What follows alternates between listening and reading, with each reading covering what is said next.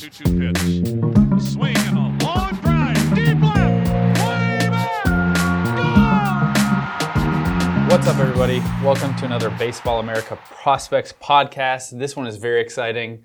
Uh, we just released the top one hundred prospects list, the first of twenty nineteen, with many to come throughout the year. But it's been a fun day on the site. Uh, a lot of stories going up with that list. Uh, and here with me today is Josh Norris. Howdy. And J J Cooper. Hello. We're going to dive into the list a little bit, talk a little bit about how it was put together, some of the surprises, some of the obvious guys. Uh, I know number one, I don't think anybody was too surprised with who we have there. Shocked, shocked, I said. I think Vladdy Junior was the first unanimous of my era at B A. Yeah, so I mean, that's kind of the first thing that I had down here that I wanted to ask you guys about. Uh, just for everyone, so everyone's aware, I sat in on the meeting. I don't have a say on the votes. I don't follow the minor league guys throughout the year like you guys do, uh, but it's a fascinating process, and it was fun to kind of see how you guys talk through the players and line them all up. So let's just jump into Vladdy, number one, the consensus top prospect, as you mentioned, Josh, and uh, let's start with you. You've been here less than J J, and J J can kind of speak to this to uh, a more lengthy extent, but was it any surprise to you that Vladdy was the consensus number one guy? Were you expecting that? And and again, who was the closest guy, I guess, in your tenure here at B A? Let me say, I, I think Bryant might have been. I don't remember if Kris Bryant was before me or after me. Mm-hmm. But I will say that if Vladdy had not been number one, if there had been someone in that room who had come in with another choice of Vladdy uh, than Vladdy, he would have been shouted down so roundly that it would have rung from the Blue Mountains of this state. Yeah, there's there's no...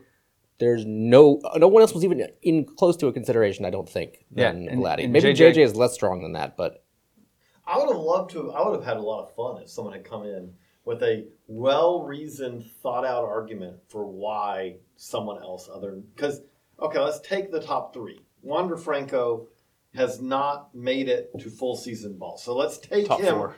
No, I'm saying okay, take gotcha. him out of the discussion. Yeah. yeah. I don't know how you could put Wander Franco, great Appy League season, ahead of Vladimir Guerrero Junior, guy who should be in the majors already, who hit three eighty-three last year, on the follow-up to a great season the year before, on the follow-up to a great season the year before, on the follow-up to being the number one prospect in baseball, who, by the way, made the Baseball America Top one hundred before he ever played a professional game, something that Wander Franco can also say. Yeah. Um, It's funny, we got criticism today. It's like, why do we not put more international guys on immediately? And it's like, we're pretty aggressive on that. These are sixteen-year-olds. Yeah. We are pretty aggressive on that. But um, that's what I'm saying. So that really leaves you. It's Vlad, it's Eloy, and it's uh, uh, Fernando Tatis. Tatis, who's number two. And even if you give Tatis, because Eloy, you're not you cannot give Eloy Jimenez a significant defensive bump over Vladimir Guerrero Junior in any way. Mm-hmm. Even if you have concerns about Vladimir Guerrero Junior's defense at third base, he plays third base, and Eloy is a left fielder who is not a great left fielder. So if you're going to argue Eloy, you have to argue that Eloy is a better hitter with more or massively more power than Vlad Junior, and mm-hmm. I don't think you can make that argument. Okay, so then you go to shortstop, Fernando Tatis Junior, shortstop, better than third base as far as defensive value. And, and Tatis is better defensively at shortstop than I would say than, than Guerrero is at third. Mm-hmm. He's going to play there longer. That said, as good a hitter as Fernando Tatis is, I mean, it's not close. It's Vladimir Guerrero Junior is a truly special hitter. Josh, like, what is the – because I know you've asked this question to guys, and I've asked questions question to guys too, but – What's a what is a worst case scenario, barring significant injury or something? But like Vlad Guerrero Junior just fails to live up to our expectations as a hitter. Then what is he as a hitter? He's merely very good, right? I mean, he's, it, the way we have him. I mean, I think we had him. What did we have? Eighty hit, eighty power on him. It's eighty hit, seventy power. seventy power. Eighty hit, seventy power. I mean, so you you if you listen to this podcast, you know how special that is. Yes. And then I remember the first time I saw that Ben Badler, who does the Blue Jay system, put an eighty hit tool on Vlad. I was like, did he mean to do this? This was a few years ago, I think. Did he mean to do this? But I mean, if there's a guy who has an eighty hit tool, I mean, it's Vlad. I just, I by coincidence and determination, I saw him. I think every day in the fall league that I was there last year. um, it was not coincidence. It was partially coincidence. Some days I was chasing matchup, and Vladdy happened to play for that team. Yeah, but. it struck me the ease with which he turned on, you know, above average to plus or better pitches. Mm-hmm. I remember the first game I saw there, um, he was facing a sidewinder throwing ninety-seven. I thought, okay, this will be this will be something. First pitch, ninety-seven in on his hands. He turns on it like it's fifty miles an hour, yeah. and he knew what was coming. Just served it into left field for a double. Like, that wasn't even a challenge for mm-hmm. him. He, yeah, he hasn't been getting challenged that. a lot. Uh, it it would have been, it'd been as if you or I were pitching to him, and he was just, eh, whatever. Yeah, and we touched on this a little bit earlier, but J J, I want to go back to this since you've been around B A for a little bit longer than myself and Josh. Who is the last guy? Who is the last guy who either was a consensus, every single person who's voting puts him number one, and if not that, who's the guy who's been the closest? We mentioned Kris Bryant. Kris Bryant. I, I don't think Kris Bryant, I think that's the last one I can remember. I don't remember us having any argument mm-hmm. that didn't have. Kris Bryant, coming out of college, was one of the top three, top two, top three guys in that draft class. Mm-hmm. He was our college player of the year. He hit a bazillion homers in a year where he out-hit many. That, the bats at that point, home runs were impossible. Yeah. And so he hit more home runs than many teams did in college that year. Then he goes to pro ball, and after a very nice debut and a little cup of coffee his first season, he basically blitzes the minors the next year. He's our easy pick as minor league player of the year. Mm-hmm. That there's really, there wasn't much left that you, there wasn't, meant, the questions that Bryant faced at the time were, how good is the third baseman is he going to be? And, you know, he strikes out a lot. You know, is that going to be, mm-hmm. uh, is that going to hold him down a little bit? Yeah. And really the answer was no, but but that would be the last one where it was like, you know, and again, there have been, there have been consensus guys before. It's rare, though. It is mm-hmm. rare when you have a consensus guy. Consider that we're coming off a year in which we had, we ended our first process with Ohtani, Acuña, and Vlad Junior Vlad Junior in a three-way tie at the top, that mm-hmm. we had to get, you know, one more person who hadn't yet submitted his vote yeah. in to break that tie before we got. And to, by the way, that was one of those. You want to talk about one of those years where it's like yes, yes, and yes. Yeah. So we had the A L Rookie of the Year and our Baseball America Rookie of the Year, the N L Rookie of the Year, and the guy who was our consensus number one prospect this year, who, let's just make clear, everyone knows could have played last year in the majors. Mm-hmm. And probably given Ohtani a pretty good run for uh, A L Rookie of the Year. I yeah. mean, these those three, uh, plus these three that were, are coming up for your, your Eloy, Vladdy, and uh, Tatis. and Tatis. Those three are all going to be in the major leagues this year, barring injury. Mm-hmm. And they're going to be in the majors for a long time. Uh, this year, I mean. Yeah. Compare that to the wave we had last year with Acuña, Soto, and Ohtani. And it's just stupid, the level of talent that is coming into the majors at such a young age in such a short span of time. It's hard to fathom. Yeah, I, I can't come up with enough superlatives to tell you what we're witnessing right now. No, it is exciting. And, and you mentioned Eloy and Tatis, and I want to get down the list throughout this conversation, but I think it's worth talking about here, especially since you guys are here. Because that was a good debate. Yeah, and because you guys both voted for different people for two and three, Eloy and Tatis Swift. J J, I believe you had Eloy number two. Josh, you had Fernando Tatis number two. Um, this is obviously closer than the debate for number one, but really quickly, can you guys just give me your pitch for your guy at number two? J J, I guess you can take this one to start. We are the anti-E S P N, or this is this is the anti-Skip, you know, uh, you know, especially the old days of Skip and Stephen A. Because mm-hmm. I thought it was very close, and the more I think about it, I'm actually happy with the way we turned it out. Yeah. Because the reality is, is that if you haven't seen the list, we'll go ahead and spoil it. Tatis is number two, Eloy is number three. But and that's that's a flip, because yeah. I believe that last year we had Eloy ahead, mm. and which may seem strange because Eloy Jimenez did about everything that you could do offensively. He was hurt a little bit, but other yeah. than that. I mean, my reasons for putting Tatis over Eloy were pretty simple. Or he plays shortstop, yeah. and he plays it well enough to stay there. Uh, and also, you know, he ended the year with the, the broken, I want to say, hand or something. Um He's going off in the Dominican League right now, the the Winter League. So it tells me that he's he's healed up, and this is not uh, going to affect him long term, or it doesn't appear that way. Mm-hmm. So I'll take the middle infielder over the corner outfielder, and possibly a guy who has to move out of corner outfield. Right. I think that you could fairly say that Eloy has more offensive potential. Yeah. But that said, if Tatis can be a grade worse hitter and a grade worse in power than Eloy. He could do that and still be a more valuable player because mm-hmm. you're getting that from solid shortstop defense. And again, eventually he's a big guy. If eventually he's he's gotten faster since he you know became a pro. Mm-hmm. If at age twenty-eight he moves to third base, he's still gonna be really good there. You know, like whereas Eloy, who keeps getting bigger, and I don't mean in a this is not a uh, a Billy Butler going back a few years, kind of getting bigger, but mm-hmm. you know, but he is getting larger and larger. He's just a massive man. Remember, these players we're talking about are still so young; they're not done growing. Mm-hmm. These so, are these are not men yet. But so with that being the case, and he's already, uh, you know, he's a fringe average defender in left field at best. So he's a left fielder is not going to provide much defensive value, and then eventually a D H or first baseman maybe. Well, yeah, you. You take the shortstop. Yeah, no doubt. And if you look through our top ten, there are not a ton of pitchers there. Uh, pitchers in general are a little bit riskier. You've talked about this at length. I'm sure both of you have, either on Twitter, the podcast, and different stories on Baseball America. But I know I couldn't skip Forrest Whitley without Josh maybe throwing a fit or even leaving the room. He's our top-ranked pitcher. I think Josh is the highest of anyone in the office, at least as far as I'm aware of. Um, but with Whitley, uh, and the other pitcher in our top ten is Jesús Luzardo with the Athletics. But with Whitley, was he the obvious top arm in this top one hundred list for us, Josh? I think it was an easier call for me, mm-hmm. but if they had similar careers, I wouldn't be surprised. Yeah.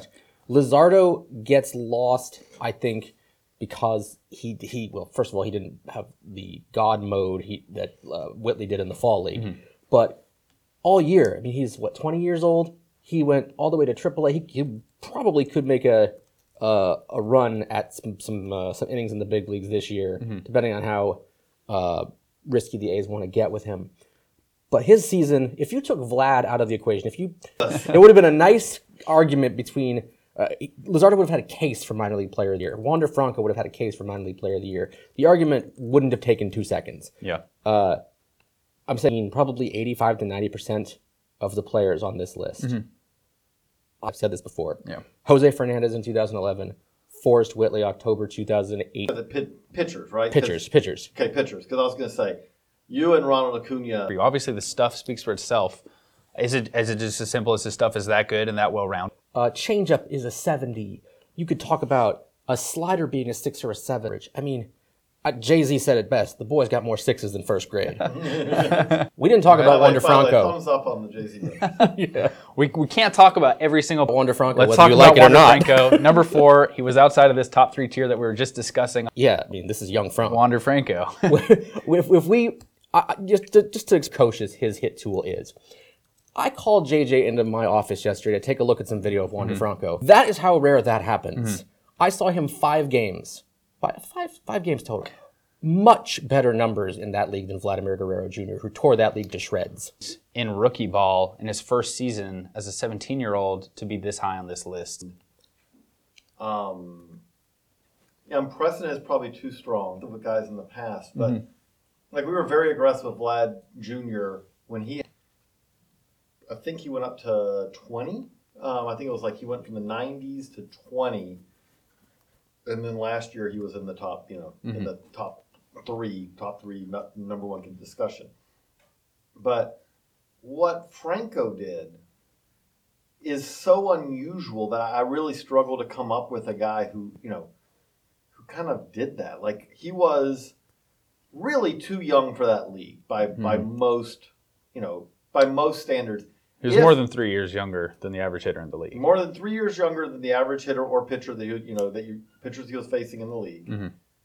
If he'd have spent the whole year, which would have been absurd, but if he'd have spent the whole year in the G C L, that would have been a semi-aggressive assignment because most July two signees, the best ones like him often do this, but most go to the D S L the first year and they're in the Appy League, but it really to be by far the best player in the mm-hmm. league. Bowling Green or Port Charlotte because I don't know if Bowling Green is necessarily a Bowling Green, but the Midwest League is the weather. Burr, it's going to be cold. It's going to be freezing. That, but other than that, you know, I, I know I talked to a scout last year I A mm-hmm. at that moment. Uh huh. I mean, let's put it this way: he's going to be eighteen right now yeah. and announce that pick. Because yeah, there's good, there's some good players in this class, but Wander darn near close. He's yep. You just every day you see something with him that you D C, and we are. I I, I gasped. I said to for the cycle or five for five for five, and his hit for the cycle with two home runs. Yeah, he put up some gaudy numbers. Three. Uh, that's pretty outstanding. But kind of moving down the list, I'd say one of the guys who surprised me to Robles, and he's a guy that I got to dig into a little bit more as I did the Nationals top thirty for our prospect handle. Robles is a guy who we had talked about kind of in comparison with Joe Adell previously within the office. Around the league, he's a guy who misses the top ten just barely at number eleven, uh, but they're worse doing this year.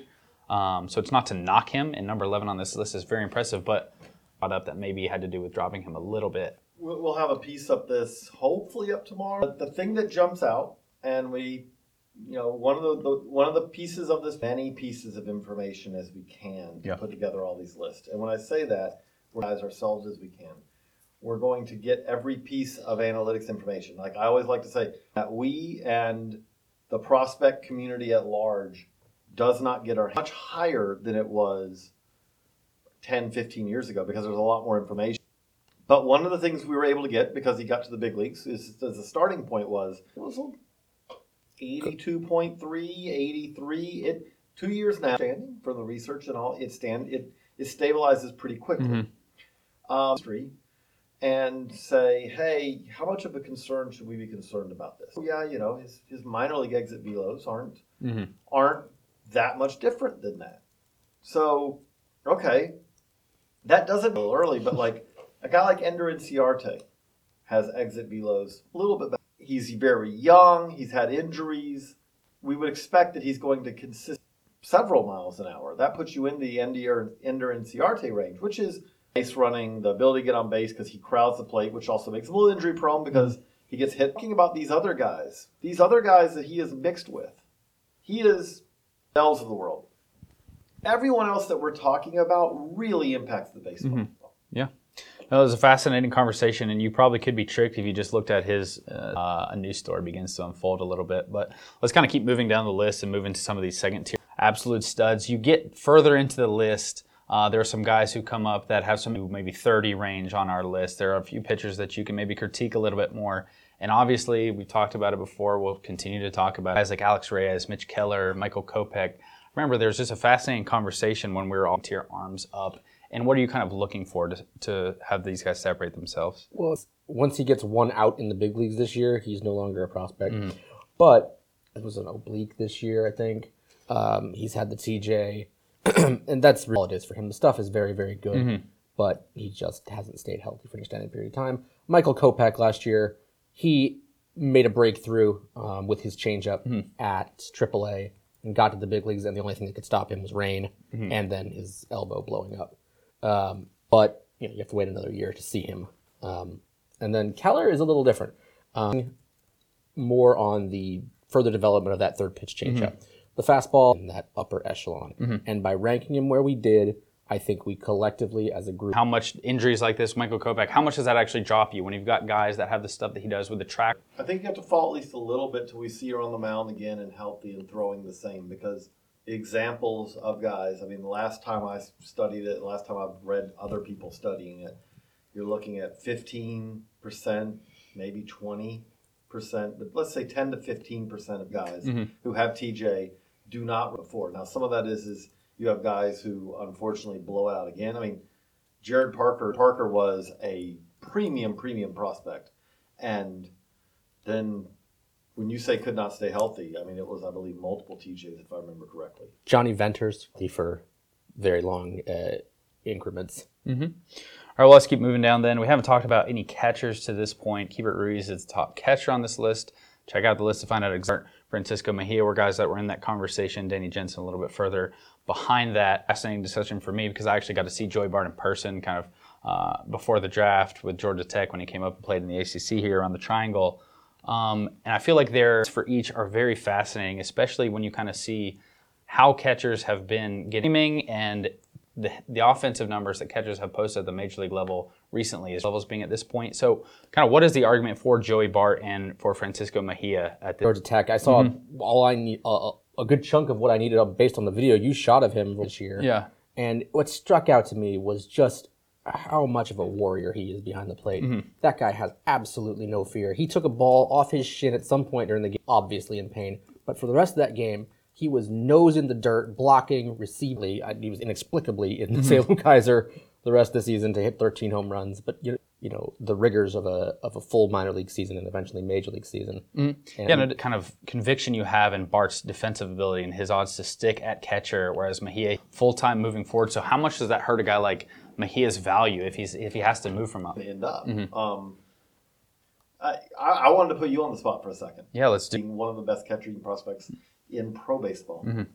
top catching prospect in college. Easy pick, I think, is the number one prospect in the draft. Yeah, no doubt. I, I think that's a... Bobby Witt fan, I so I are. wouldn't put a huge gulf, but yes, I see your point. I, I, I'm again, illness that was not going to have any long-term ramifications, but he missed number one. I okay. think he is... His resume already is it's very like, impressive. I've already put on the resume Bart and Rutschman. Is Rutschman heads and shoulders above, you know? If they were in the same class... Most people would favor Rutschman. I think he's just that special of a prospect. I think question the hit tool. Is it going to be an average hit tool? Is it going to be more of a fringe average hit tool where he gets to some value with that power? Maybe a tick less power. Uh, but the, the conviction that you can have in Adley Rutschman's hit tool based on much more confident that Adley is going to hit than Joey Bart is going to hit. And because I think they're... But Rutschman also, with Oregon State and C N T, he has the... Ad- he's handled plenty of arms. Uh, Bart's kind of still working up through that and he'll continue to handle better, right? That's kind of what separates him from Bart, at least in this discussion amongst Correct. those two. He's a, he's a hitter no matter what. If you had the choice at the top of that draft, do you take Rutschman or do you? Yeah. I mean, I, if you if you just look at where the number one, the guys who are drafted number one, Casey Mize, he's not in that conference. And I want the shortstop. Wander Franco. All right. I mean, like if we were doing the hypotheticals, let's go. Crazier. I'll make it crazier. Okay. All of a sudden, we're gonna we're gonna make the twenty seventeen. twenty eighteen list eligible again. Okay, so obviously Juan Soto moves, who is I think nine on that list, moves up uh, higher if we're re-ranking it. But if you knowing what we know now, but so last year we were debating Acuña, Vlad, and Ohtani. Vlad obviously, all those guys helped themselves this past year. Soto, Eloy, Tatis, Wander. Josh, you get one of those guys. You get one of those guys that basically you're betting on their career. Give me the prodigy, Acuña. Uh, I figured that was going to be your I'm looking answer. Right at him in this podcast booth. and, He's and, the best position player prospect I've ever is, seen. Is the, the, the cover he has up. But what about you, Carl? Of that group, I mean, I, I was thinking about it beforehand. I think I would have to lean Acuña too, just because even if he doesn't have the bat that Vlad does, I like the supplemental tools that he has, his ability to play center field or a good corner if he's going to continue staying there. I like his all-around tool set better uh, and his defensive profile. Wander is tempting, honestly, just because if he can stick in the infield and he has the bat that, that we all think he does, like that's a... Juan Soto, who had as good a season as we pretty much will ever see in our lifetimes for a teenager in the big leagues.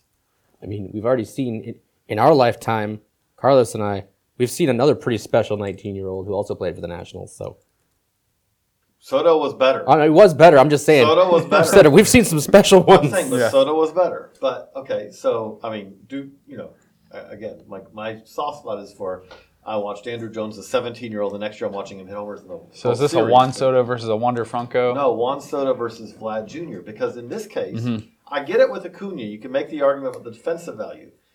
But Juan Soto versus yeah. Vlad Junior, you're basically saying two the two best young, pure hit. And again, like when we had this debate last year, we were debating Vlad, who was coming off of, he wasn't not, he was like mid, you know, like that was I think where he peaked at before he graduated. Yeah, he was behind Robles at the time. Of the G C L at the time. It's, but now knowing what we know. I feel like it's tempting to take, I don't want to knock Vladdy for not doing that because we all know. But you're not knocking Vladdy. And you know what, I'll take Soto because it's really, really, really hard to block out. You can, I feel, there, there's a lot of cool things that I've gotten to do at B A. I think any rehabs. Congrats, Josh. That's awesome. I mean, awesome. That was unbelievable to hear. Yeah. That was, folks, then they got there was a rainout. No, it was it was it was two, a series of rainouts that was supposed to go a couple days earlier. I believe you were concerned. I got there. It was a doubleheader. It was game. It was you know he played the first game. He went two games. So it's like all right, he's getting a day, whatever. And then at at some point after the game, he got he got promoted to the Nats. And then you're talking to the Nats people the next day, and they're like, I don't think he's coming back. That That's the thing I remember, talking to you that next day, and you're like, the impression I get is this is not just a he's filling in. This is a say goodbye, you're not seeing him again, which uh, all the credit in the world to the Nats front office for looking at a dude who had basically at that point less than two months of full season ball under his belt in his career. And they said from high A to the big leagues, yep, it's ready to go. Because if you think this guy is that talented, but you pull the, the trigger that early and you expose it, and he fails in the big leagues, the risk is massive mm-hmm. to what you can do to a guy's self-confidence and career development if you screw with him well, at that age. I think and what it's going to do instead is, we talk about the game keeps getting younger. It's going to empower and embolden teams to do this down the road again. Like, because what we saw, again, he's special, but what we saw there is Juan Soto immediately with, again, I can't emphasize this enough. Ever soon now. No, the great guys always have been rushed. Why? Because they're just too good for the leagues they're in. Juan Soto was pushed with almost no minor league experience. And it's like, nope, there's just not a league. There's yet to be a league created that is too advanced for him. I come back to, uh, you know, we we had the, if, if they'd have left Vlad Junior in double A all year, we would have seen like, can he hit four hundred? But if they'd have started Vlad last year in the big leagues, I have very little I have very little worry that he would not be able to figure out his way to hitting, you know, for average. Here's level. A question I'll throw at you guys, uh, just out of nowhere to see. Over, under, on total minor league games played by Juan Soto, one fifty. It was under. Oh, Josh is confident. Comes in confident. one hundred thirty-one. one hundred twenty-two. So you guys are both I, there was on a, the money. There was a stat That's impressive. I had That's last imp- counting home games. He didn't have enough time to get his mail forwarded. All right, well, that was a guy who was interesting to talk about uh, that I want to jump down. Kind of in the middle of this list is Vidal Brujan. Uh, there were a few guys who were very high on him. I think Ben Badler is the highest on Brujan. I wish he was here. Middle infielders who are kind of fascinating to talk about. I think Brujan is one of them. Uh, the question I had, I don't want to speak for him, um, but talk to me about Vidal Brujan, J J. Absolutely. Mm-hmm. I think... Since we're talking about him, he comes in at number sixty-four. Right. Um, with me, me with him is especially, okay, the Rays have a thousand second basemen mm-hmm. right now. At the big league level, you have, okay, you have Christian Arroyo come play second base, and some of them, Brandon Lau came up at the end of the year, and then you have Ken Wong at triple A. But the thing that stands out about Brujan is most of those, but their main attribute is they can hit in mm-hmm. second base, which which is true kind of. Who has enough arm to, you know, make the throw from when you shift him into right field, mm-hmm. and but it's it's a it's an offensive position. I think Brujan is really like don't you know he's a second baseman, but I think he's athletically he's better than that. Like yeah. Again, he could be a really good second baseman, but I also think that he could be a really good center fielder. I think that there's a chance that he could actually play shortstop mm-hmm. still. Like, I mean, I think that there there's enough there that he, if they wanted to try that, it wouldn't be crazy to say that he could do that. And then you throw on top of that, you're talking about not just speed, but speed that plays on the base paths. You're talking about a really advanced bat. Mm-hmm. There's a lot to like there. Yeah. Yeah. So potential pop-up guy, you heard it here first. I mean, I I'll guess ta- you can't be a pop-up guy if you're arguing. I'll argue that Wander Franco at ninety, whatever he was last year, to number four is a has the skill set we're talking about. He can he can field. He can has has double plus or better speed. A little bit of power. Career high nine home runs this year between two leagues. If if he sh- and you know and, and shows it consistently, mm-hmm. we're talking about someone who could be special in among among a, a lot of very good prospects. Not the top. Closer to the majors than Wander Franco, and I don't think he's pulling Wander Franco out of that number one spot with a crowbar. Well, so. Wander could just jump into the major leagues. Yeah. He could go he could go all the way. He can pull a Soto and do that. But the point is, you could be talking about a very an elite prospect mm-hmm. very quickly. Which, and I, will, I want to give a scout, I'm not going to name his name, credit, called me two years ago out of the blue and said, keep an eye on this Vidal Brujan character. Because he, he caught my eye. Yeah. And this scout... When someone catches his eye, you listen because mm-hmm. he's good. There you go. He's got an eye like it's Superman wants his eyes. Well, shout out to the unnamed scout. Congrats on hitting that one. But but the the, the thing I wanted to kind of that it might be a good way because we've been going for a while to kind of kind of put a bow on this is yeah. that, that stands out with the Rays it, with this is is that the Rays and the Padres. I mean, we've been doing this for thirty mm-hmm. years, and the Rays and the Padres tied the record this year. They each had nine. The Braves had eight, which is kind of crazy. So basically, more than twenty-five percent of the top one hundred is limited to three teams, which mm-hmm. I will point out also, the, the Rays and Padres having nine each is really impressive. The Braves have eight, and the Braves also had eight last year, and the Braves also had eight the year before that. Now, some of these, I mean, Mike Soroka has, you know, kind of set up camp on, you know, on this list. Um, you know, there's some guys who have gotten comfortable being in the top one hundred. Yeah. But that's also Ozzy Albies was on and has graduated. Sean Newcomb was on, has graduated. Ronald Acuña was on, has graduated. Uh, Dancy Swanson was on, has graduated. So it's not just the same guys. They haven't gone eight, three years in a row because the same guys have been on there three years in a mm-hmm. row. So that's really impressive. Like, but you look at this Rays list, and they not only have nine guys on this list, but they is on the top one hundred. Mm-hmm. Some of those, you know, Nick Schnell could, McClanahan, you know, could look good as a starter this year. And all of a sudden we're talking about this list, who you could consider as well.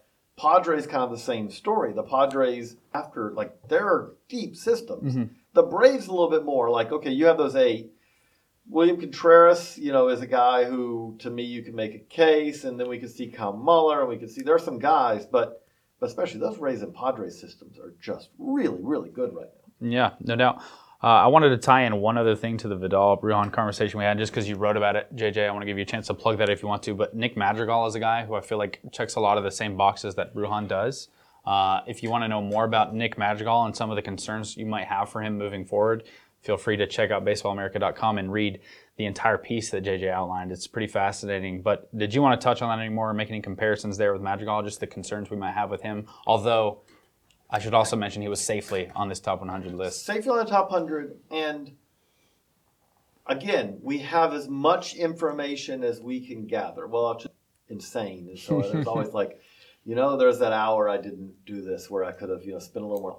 What we will know if we're talking a year from now that we don't know right. Wrist, you know, yep. during the uh, college season last year, came back, you know, finished the season. Sucks. But how much did that affect him? Because that can affect a guy. Yeah. Um, opposite field is your friend. If you're going to hit for high average, you have to be able to use the whole field. Mm-hmm. You know, the opposite field, center field gives you the ability to hit for average. Mm-hmm. And Nick Madrigal is a, at the same time, the pull field is also in baseball. No matter who you are, you have to be able to show that if you are challenged with a, which you're going to get challenged because everyone throws ninety-five. You're going to show that I can do something with that, and I'm going to make you pay for doing that because I want you to give me a fastball. Yeah. And last year, in in Pro Bowl, according to the spray charts compiled by minor league baseball springers, Nick Madrigal had one hit to left field. Yep. That's now, a little bit concerning. Now, also, it's great to be able to hit to the opposite field. But at some point, if you can't pull it, defenses are going to start to shift you. And if they're going to play you there, your your batting averages, your hit tool, is start going to start to suffer. And mm-hmm. unless Major League Baseball does something phenomenally stupid and outlaws the shift in any sh- way, shape, or form, mm-hmm. uh, that's going to be a problem. All field approaches don't, or uh, one field approaches don't kill only pull hitters. Exactly. Yeah, good point. Uh, and Josh, I'll let you jump in on this if you have any other players that we haven't talked about that maybe you want to mention, a guy towards the back of the list that we haven't touched on uh, that you think maybe deserves some uh, some talking points here, or we can just wrap it up with that. We've talked about thirty minutes. Uh, it was fun, guys. Uh, but I want to give you both a chance to maybe mention another player, either a player near the back of the list or a guy who just missed, who maybe has a, a chance if he uh, does some things right this year with graduations. I think we were lower on a guy like Luis Robert mm-hmm. than maybe the rest of uh, lists will say. I think this year was a weird year for him mm-hmm. in that he was injured all the time, but and then even when I tried to see him in the fall league. But mm-hmm. the reports you get from the fall league were that this guy, you know, Is, is a tool shed. Yeah. And if it all comes together, this could be, you know, the guy you spent twenty-six million dollars on. Yeah. Is Robert this all year. Right, Robert for Josh. The big thing I want to see, the big thing I want to see from him, I kind of the big him is, I want him to be better defensively. Like, because mm-hmm. that's the the bat. I think we can explain away somewhat with the injuries, but at the same time, the surprise that we found, I, I think, pretty strongly last year was he was not that good defensively in center, and that's going to be part of his game. I mean, that's going to be you know, the reports we got from multiple scouts were, you know, he's he's a little rough out there right now. Yeah, he's I not mean, as good as Blake Rutherford in center field right now, or especially as Luis Gonzalez. Uh, uh, not uh, yeah, Luis Gonzalez. Luis, Luis Gonzalez. You know, I got him and their shortstop who came up uh, uh, at the end of the season was the same. But both of those guys were considered better defenders in center field. And Blake Rutherford's not a center fielder. So that's, I mean, Luis Robert's tools versus Blake, you know, Blake Rutherford. We mentioned him a little bit, but Alex Kirilov. Mm-hmm. I mean, what a season. I think the year. Yeah. You keep talking about if Vladdy's not here, and I don't even want to consider a world where Vladdy's not here. Well, I know that he's my not going to be here doesn't bring in the sense of... Uh, eligible for these lists, but... But Kirilov missed an unbelievable season from Cedar Rapids to uh, Fort Myers, mm-hmm.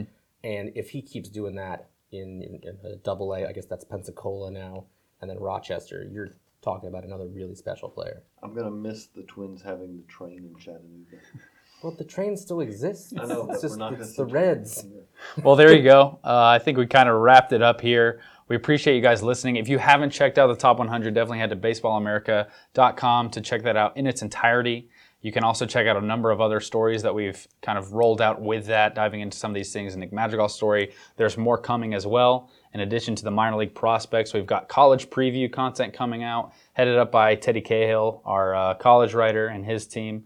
Uh, in addition to that, we had the Hall of Fame announcement that we didn't touch on, and I feel like for the sake of time, we probably won't touch on now. But if you want to find out more about the Hall of Fame class, unanimous Hall of Famer. And I got to interject with that. I Go ahead, J J. You're the so boss. What we had so much fun with last night was, uh, which we'll have two Hall of Famers as of next year because Jeter was Jorge Posada. That's pretty decent. That that's I, I see a a crazy idea of Bert for down the road, which is is what are the best top tens of Baseball America history, which is a frightening research project because if you think about it... Well, now you put it out there, so you have to follow through or else you're going to get a lot of angry nineteen eighty-three tweets. nineteen eighty-three is the first ones, and we're in twenty nineteen, so that is thirty-seven years of top tens. Even we just kept the top tens. Mm-hmm. So that's thirty-seven times, let's just say twenty-eight, because we're not... That's a lot of top tens. There you go. So we have plenty of stuff that's been on the site recently, and J J's got his thirty-seven-year top ten research project coming up at some point in the uh, untold future. For Josh, for J J, I'm Carlos Plaza. Thanks for listening, everybody.